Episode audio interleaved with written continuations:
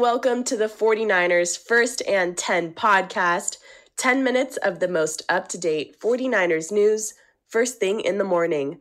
I'm your host, Brianna McDonald, and I'm joined by 49ers team reporter Lindsay Pallares. It's Friday, and the 49ers are entering the weekend with another win down.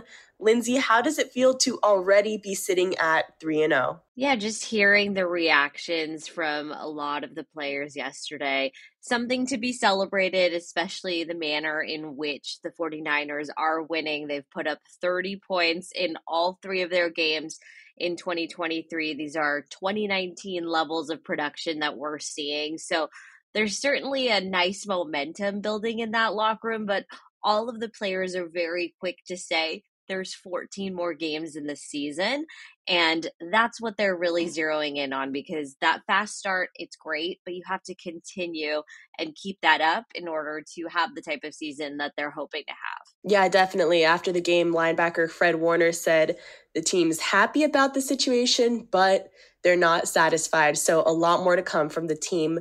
But in the team's home opener at Levi's Stadium, the San Francisco 49ers defeated the New York Giants 30 to 12 on Thursday Night Football. And Lindsay, before I go any further, 30 points again for the 49ers. They've scored exactly 30 points in every game now. Let's talk about how productive this offense has been. Yeah, you know, I think in that first half, the offense took a second to really get its groove going, right? This was a really good second half performance, I would say, by the San Francisco 49ers, even towards the back end of that second quarter. It was definitely a ramp up, um, but absolutely a very positive offensive performance 30 points in three straight games. That's absolutely what you want to see and then you have to take into account also that this game Brandon Aiyuk wasn't a part of it. So we saw guys like wide receiver rookie wide receiver Ronnie Bell really step up. He caught his first touchdown pass of his pro career.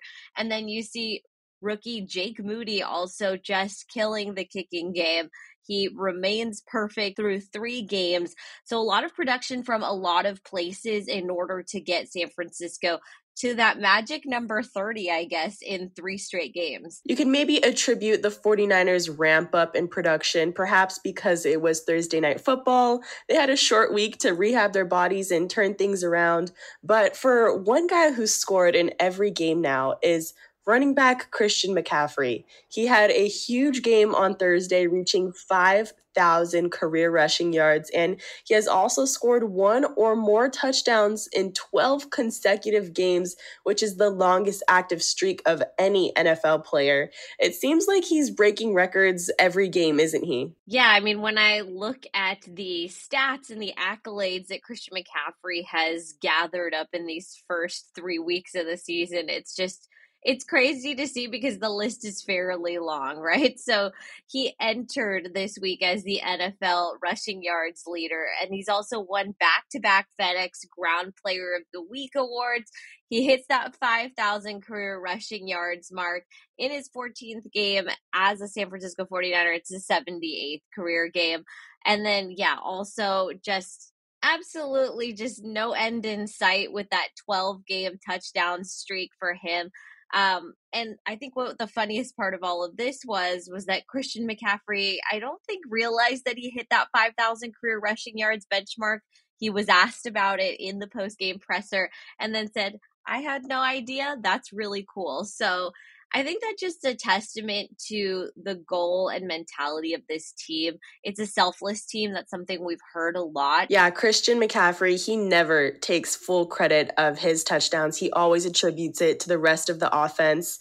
And even it's it's even prominent in his touchdown celebration like we saw yesterday. He hands that football to one of his offensive linemen to spike it for him. So it's a true team effort for the run game there.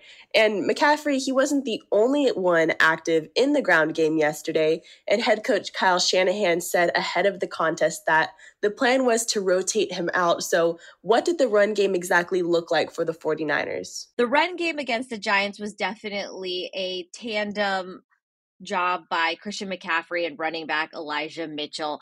Elijah Mitchell actually did not see the field against the Rams in week two, so a definite substantial increase in his workload.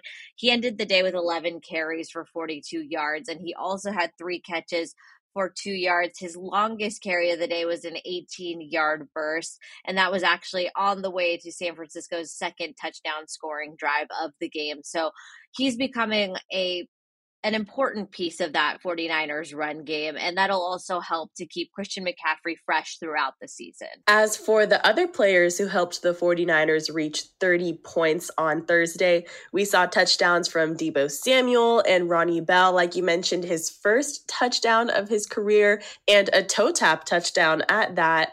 How did San Francisco's wide receivers fare without Brandon Aiyuk? Yeah, I think Deebo Samuel really said it best in his post game presser. It's it's it was just oh sorry. I think Deebo Samuel really said it best in his post game presser. It was weird for him to not have Brandon Aiyuk in the huddle and out there on the field with him. But the mentality of that receiving corps was that we've got to pick up the slack in his absence. And again, I, I point to Ronnie Bell just because he played a very big factor in this game. He had that nine yard touchdown catch, but also helped keep the 49ers' second touchdown scoring drive uh, that ended in a Christian McCaffrey touchdown alive. He caught a deflected pass. Who knows where that would have gone? Secured it down for a 15 yard gain. And that's definitely one of the plays that to me sticks out from this game. And then, of course, yes, you've got Deebo Samuel, six receptions for 129 yards and a touchdown. You also had George Kittle rack up the YAC yards on a 29 yard gain. Um, so, you know, you're seeing contributions from all over the place. I'm looking at this list too. Jauan Jennings, he had a really big third down conversion. So, definitely a team effort to get this receiving game to where they wanted it to be on Thursday. Signature 49ers offense, right? Third and Jauan, YAC from George Kittle. I mean, Deebo Samuel had his first 100 yard game. We just love to see it. But what we've also seen from the 49ers in these last three games is that it's not just one guy who's carrying the team to the win, and it's truly been a team effort. And the key to their success has been complementary football. So let's talk a bit about the defense. They held the Giants to just 150 total yards, making it the fewest amount of yards allowed in a single game since 2017, and only 29 rushing yards. What made their performance so dominant? You know, I think we heard after the game from Nick Bosa that, especially for that defensive front, it was one of the best performances they've had as a group so far. Uh, just looking at the numbers 23 total pressures. Uh, and one of the biggest threats that everyone pointed to this week was Daniel Jones, the Giants quarterback, and making sure that he did not have a big day. He's a really mobile quarterback, and they limited him big time um, and really took away the rushing attack. Obviously, they were down without Saquon Barkley. Um, so a lot of things feeding into that, but really, like you said, a team effort.